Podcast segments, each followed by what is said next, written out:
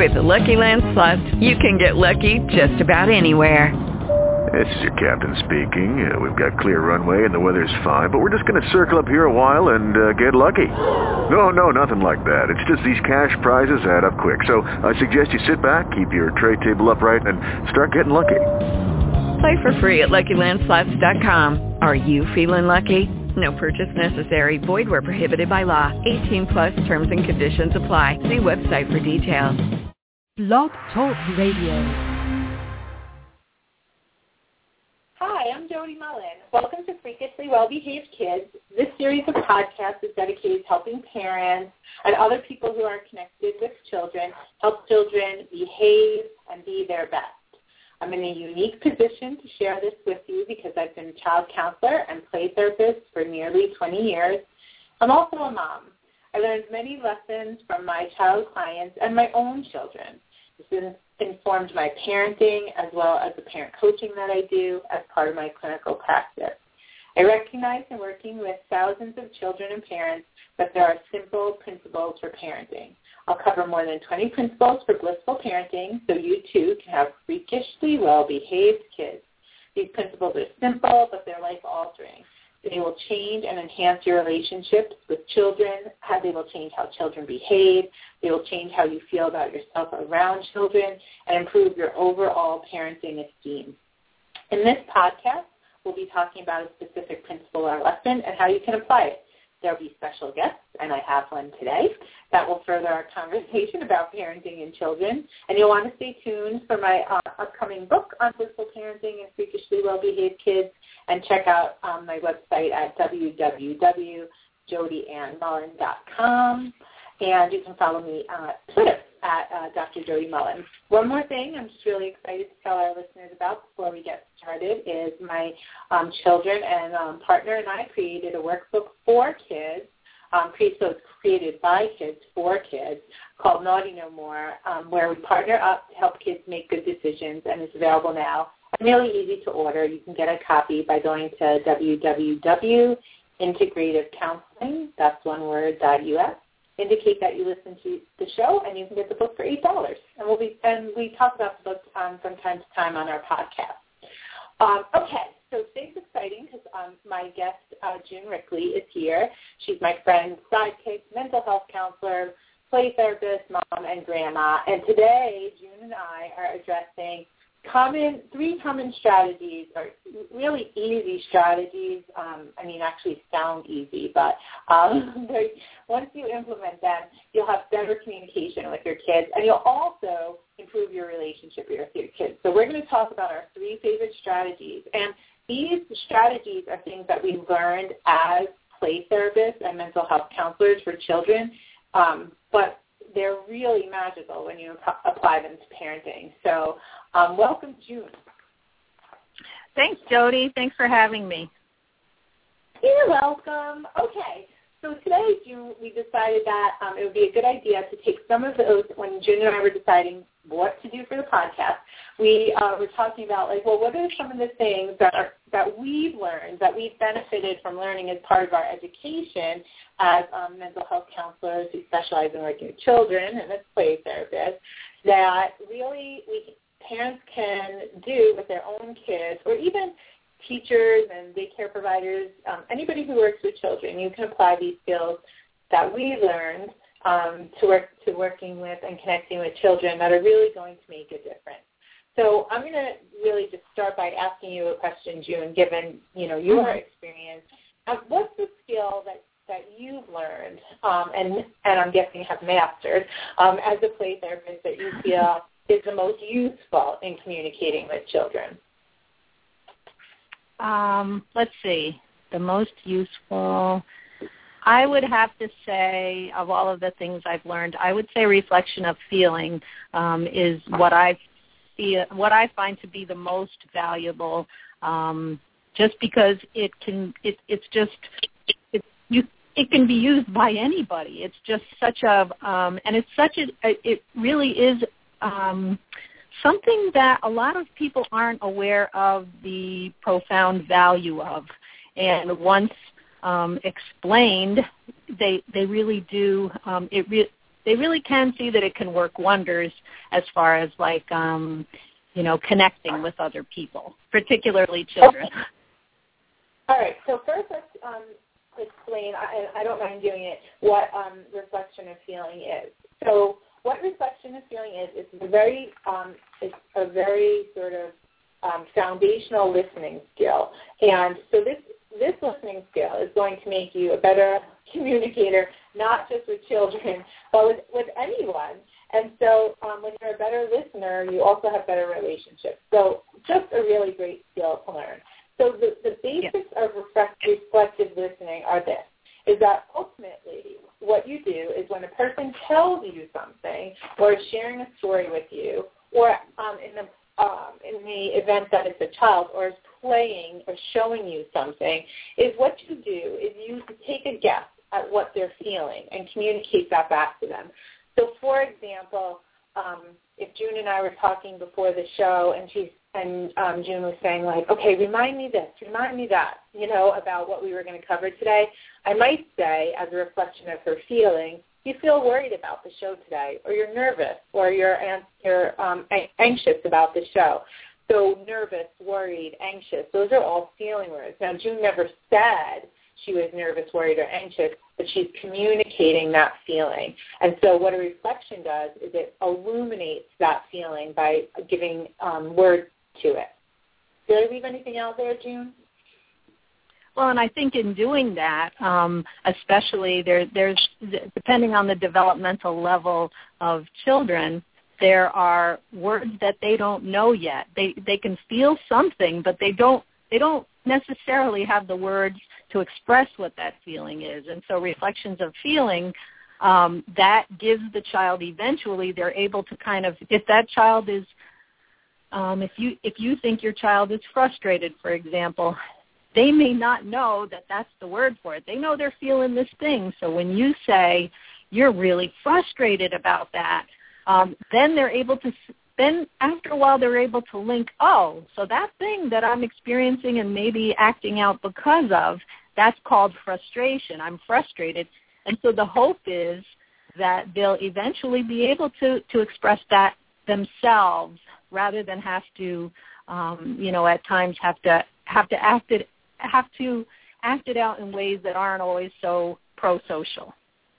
Right. Does that and so sense? The, oh, it absolutely makes sense. And so the whole idea behind reflection of feeling is that you are demonstrating to your child in, in this example that you get how they feel. So they don't have to keep throwing a temper tantrum because you get that they're really angry or you get that they're really disappointed. That's a big that's a big part of it.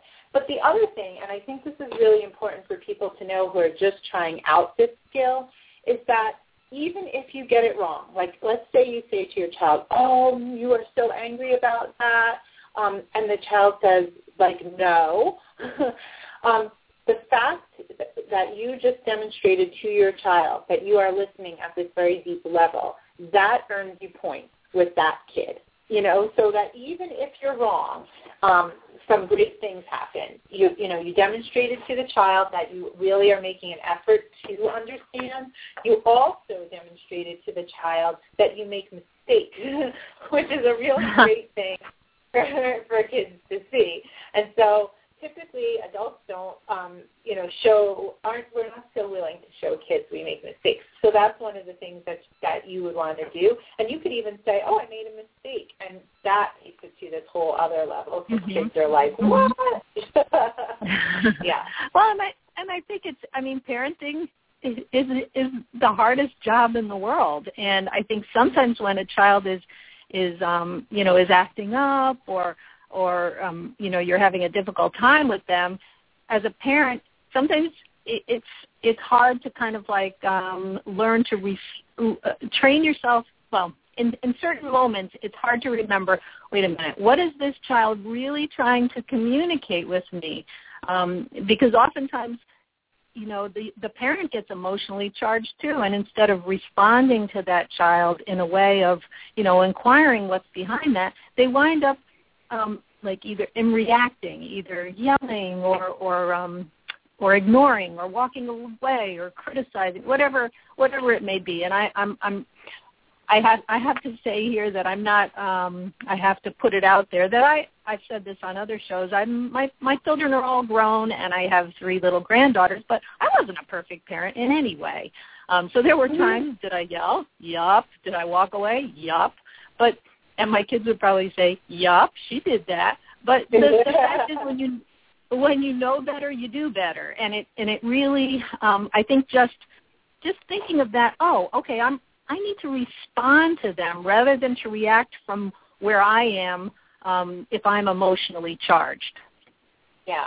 I, I love that what you just said about um, when you know better, you do better. Is that how you said it? It was great. Yeah. um, yeah. I mean, and I and I think that's it. This is going to take practice, and I want I want our audience to know that. And um, it's a great way to practice is by watching TV and looking at the expressions on people's faces and um, and listening to the dialogue of what they're saying and try to respond that way. It's also great to practice on your dog um, or your other pets because they, you know, they don't care if you get the uh, emotion wrong. They're not that picky. So all of those are like good opportunities to practice. And just like June was saying, you know, and that she made mistakes with her own, you know, with her own kids. Um, but June wasn't a play trained play therapist when when her kids were little. I, you know, was and am, and I still make mistakes, and that's on a um, I'm going to say daily basis, where I'm not trying to do every conversation um, as a reflective listening conversation, but when it's you know when it's important um, to my kid, and that's and I think that's the key here. Not not when it's important to me, but when I can tell it's important to my kid, I need to pay attention. And um, I can just give you an example. My son was trying to talk to me about um, Minecraft, which is a video game that he plays. Okay, so like I start watching. you know, June. I start glossing Yeah, over I- when I talk about that. I, I just I just totally check out in those just I that it's beyond my um my my attention span. Yeah, I mean, and I, to be honest, I really don't care about Minecraft, but it, what I, what I do care about is what my is that it's something that my son is really interested in. So as he's telling me this, and I can see that he recognizes I'm not paying attention, I could I stopped myself and I said like. This game is really important to you. You take it seriously. And he goes, yes, I do. And um, and then he talked to me Mhm. for a couple a couple more minutes about it, and that you know that was what it took. So reflection of li- of listening takes um, some good attention on our part too, and I think like that's you know that's the other part. But I will tell you that on many other occasions when he's tried to have a conversation with me about Minecraft, I'm like, uh huh, whatever, okay, that sounds great, you know, and so I'm not I'm not in tune or connected to him. And the truth is that I, you know, of course I want to be really connected to him, but I don't always want to hear about Minecraft. So um, just to give you, you know, a, a, real life example of how that looks. Okay. Uh, anything else on reflection and feeling before? Because we promised them three strategies. So anything else on Oh, reflection yeah. and feeling before we go to the next one? No, good. Oh, okay. we could we could Uh, go on all day about that, but just no. I think I think they get the, I think they get the gist. Okay, I'm sure we have a smart audience. Okay. Uh-huh. So the, ne- the next one um, is like one of the first skills that I learned um, as a play therapist, and it like it is not mind blowing in any way, but it's so it's so simple and something that I know every single person in our audience could do that would absolutely change the nature of their communication and therefore their relationship with kids, and that is getting to children's level physically. And, and I know, June, that uh, certainly you and I have talked about on um, previous podcasts this as being the most important part, like is Mhm. just getting to their uh, level physically. So um, to you, June, what are some of the most important things about getting to children's levels physically or even what we mean by that? Well, getting on their level physically, the first thing that I do when I meet, uh, or when I'm when I'm when I'm with a child, when I meet a child, um, you know, in in my clinical work, is immediately I I respect their um, their size and I get down on their level. I get I get so that I try to kind of like uh, even out the relationship a little by getting down to their level um, and and showing them that that I respect them that way. And that just that little tiny thing, which is um, you know, it's kind of our responsibility as adults to get down to their level because kids like they can't make themselves bigger and when they do try to make themselves bigger by standing on things, they get in trouble. So it's really my my it's really our job as as as adults to um to get down on their level and look them look them in the eye. You know? Yeah. Uh, yeah. And I and I think okay, so a couple of things is I you know June said it's the first thing she does, and I think that that's that's really important. Just understanding that part because um, when we are communicating with children, if we don't get down to their level, there's two choices. One, they're either left with trying to get up to our level, which, I, which like June said, typically gets them in trouble, or they're left just looking up at us, which hurts the back of their neck. They see us from a different perspective. Um, and that perspective, when they're looking up at us from down below, if you think that that's a good perspective, um, I encourage you to not put attractive. your phone. no, it's not. Put your phone on the ground and uh, record what you look like looking down, talking to your phone. It is awful. It is. You, I mean, you really just don't look like yourself. It's very unflattering, and that's what kids see. And so, you know, it's really important that you are um, face to face with them and make eye contact with them. Now, it's not just important for us so we can see their faces and read their faces, but it's also important for them because they're reading our faces. Children are, you know, primarily nonverbal communicators, and that means um, receptive, um, what they're taking in, and expressive, what they're putting out. So we want to be able to give them, you know, both of those uh, opportunities. And if we're not at their level, we're not giving them those opportunities. So getting to their level physically becomes a really important thing. Do you have any like examples or anything like that, June, that in terms of getting to their level that you'd want to share, like physically or things that you've noticed in your clinical practice? Well, I just, you know, um, I guess in my clinical work, whenever I have, um, say, a, a, a new little child client and um, many times I'll walk into the waiting room and I'll see this little one with kind of like a, hmm, what is this place? This kind of worried look on their face. And the minute I go up to them, and usually I'm kind of bending at the same time, I might be um, extending my hand to shake the parent's hand and introduce myself, but I'm I'm really kind of making the child my my priority. And the minute I get down to their level, I can kind of tell, like it's almost like their face softens and it, oh, you know that in itself is a, is enough to tell me that that that that's kind of making them feel reassured. It's kind of making them feel um, like, oh, wow, this person this person is is really paying attention to me and me, really wanting to to get down on you know to to get to know me at, on my yeah. level. And I think the other thing, you know, as you were saying that, is when kids are angry or upset and you get down to their level, it's it's sort of like you you just used the word like softens, and that's what made me think of it.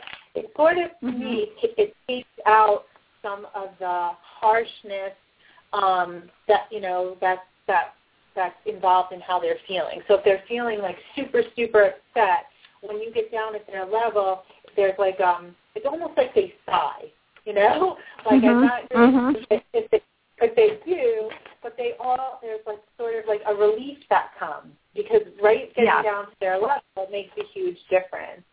You know, and one of the things June and I tell our our um, students, our play therapy and child counseling students, is that like don't walk into like a daycare and get down at you know and get down at the, um, the level of all the children because they're going to just swarm you. So we should probably give you uh, that that um, yeah for sure. Too.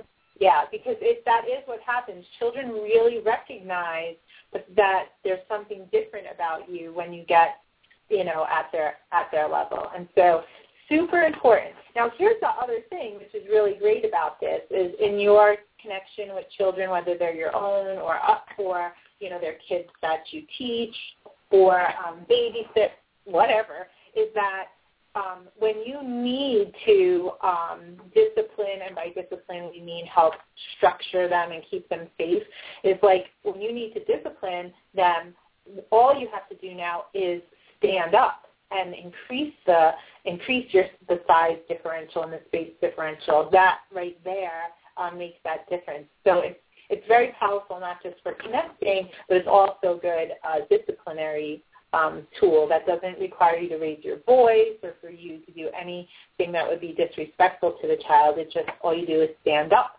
and now um, it's to change the relationship. So, okay. Oh, and speaking of, I think we kind of see these are are interwoven here. So this last one that we're going to mm-hmm. talk about um, today is um, the perspective of the child and how um, there's a fancy schmancy uh, word for it. It's called understanding the child's phenomenological world. world. Um, it's hard to say, obviously. I just got tongue-tied. But what it means is that for if you want to really be able to communicate well with kids, you have to be able to take their perspective, to see the things from their view. And so, um, there, you know, there's a natural connection here to both getting to their level physically and um, reflection of feeling. June, do you want to talk a little bit about that, or um, want to start well, with that? I, I guess um, it's really it's important to remember that what may not be that important to, to us as as adults may be really important um, to children. I had um, just uh, yes, just yesterday I had one of my um, little little kid clients come in, and um, he's brought by his grandmother. And and as I approached them in the waiting room, he was he was talking to her about something that had happened, and she said, and as and and as we were um, leaving to go up to my office or, or the playroom, she said, "Oh, forget about that. It's not a big deal." And, and so, mm-hmm. so we walked away, and I said to this little guy, I said, "It seems like you're really upset about that."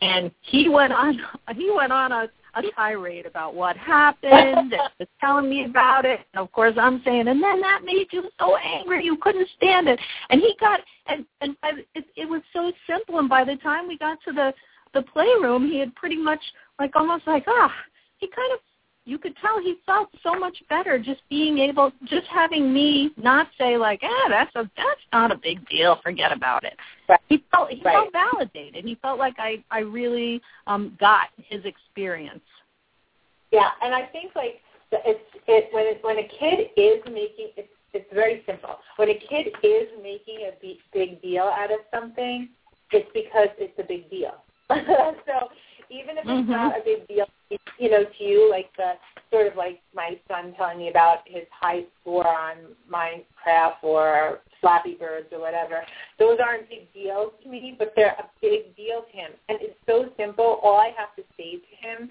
is, "Wow, that's a big deal to you," and he goes, "Mm-hmm," and that, you know, and that's it you know, and then it's over. But when when we deny them of their big deals, that's you know that's when things start to break down in terms of like respect and, and communication. So right, and I think even and I'm sorry. No, you go go go go. you can go ahead.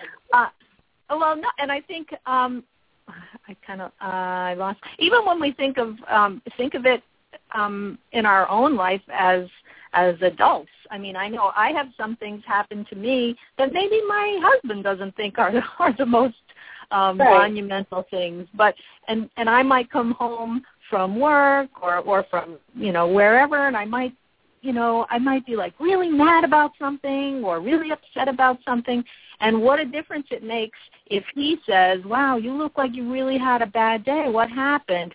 Um, as opposed right. to be just like, ah, come on, you know, you're home now. Just forget about it.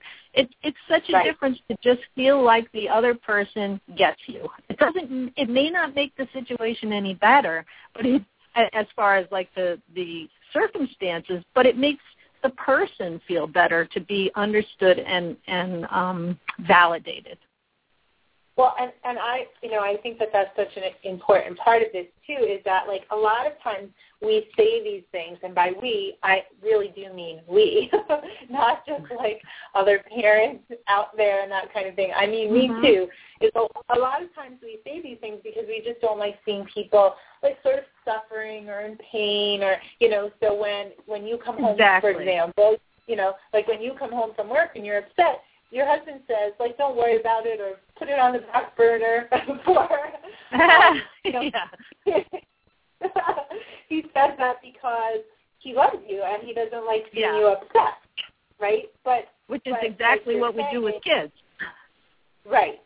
Yeah, and and so like and what you're saying is when we do that though, we deny them of their perspective, which is like, no, this is a big deal, and it's and how much better it feels when somebody honors that it's a big deal than when somebody tries to take our pain away from us, which they can't do anyway, right? Right. Yeah. So you know, like getting understanding a child's perspective, you know, from that point of view, just becomes um, you know, just becomes a, a really important thing. And and so, you know, like um, sometimes what happens with the kids that we work with, I mean, I can just think of an example, and you know, of course, when we talk about this, we change the names and the identifying characteristics, but you know, I can think of, um, you know, a little boy that I work with who's really angry all the time, and he, you know, angry, angry, angry, angry, and his mom will say like, I don't get what he's so angry about. Um, and that's because mostly she doesn't get what he's angry about because she doesn't get his perspective. Like lots of things in his life to him seem really unfair.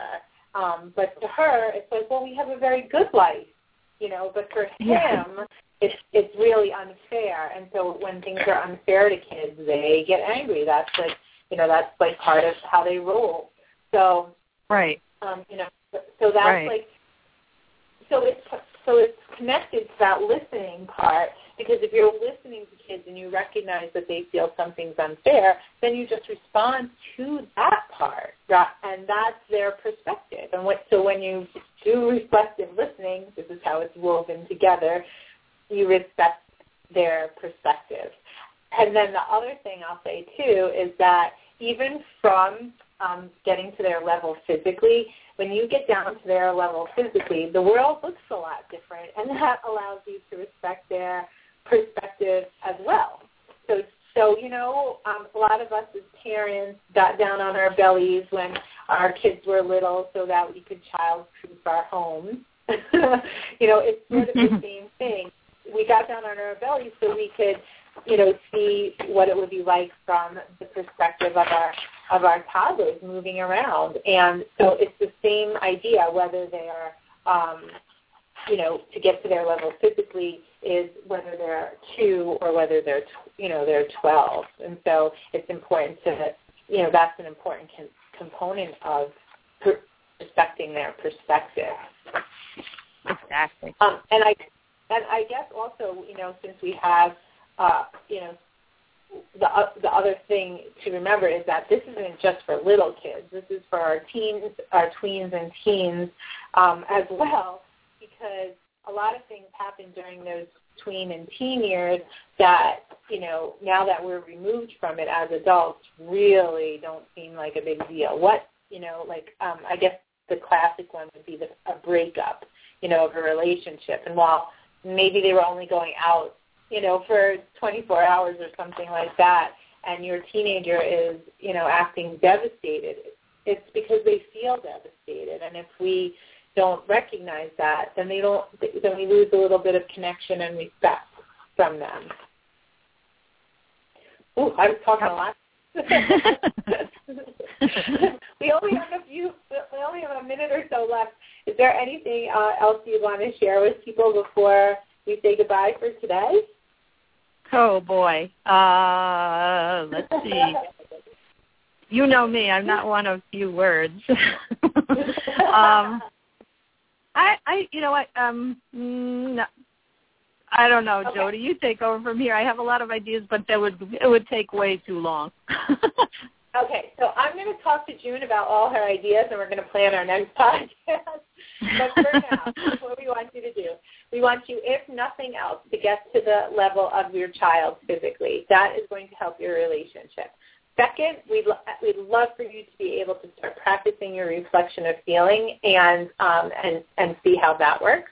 And then putting it all together by just gaining the perspective of the child. Those three things are going to really, really, really um, help you. And if you have questions about, um, you know, questions about it, feel free to contact us at Integrative Counseling. Um, we're both uh, clinicians there. June's the assistant director, and you know we'll be happy to help you that way. But um, we are very much interested in, in um, improving the relationships between parents and children. So thank you once again for listening, and we hope you enjoyed the show. And I will definitely talk with June about her other ideas so we can plan our next one. we'll talk to you. Thank you, June. You're welcome. Thank you.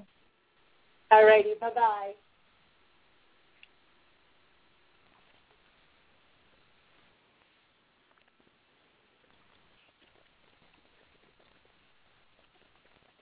With Lucky Land Slots, you can get lucky just about anywhere. Dearly beloved, we are gathered here today to... Has anyone seen the bride and groom? Sorry, sorry, we're here. We were getting lucky in the limo and we lost track of time. No, Lucky Land Casino, with cash prizes that add up quicker than a guest registry. In that case, I pronounce you lucky. Play for free at LuckyLandSlots.com. Daily bonuses are waiting. No purchase necessary. Void where prohibited by law. 18 plus. Terms and conditions apply. See website for details.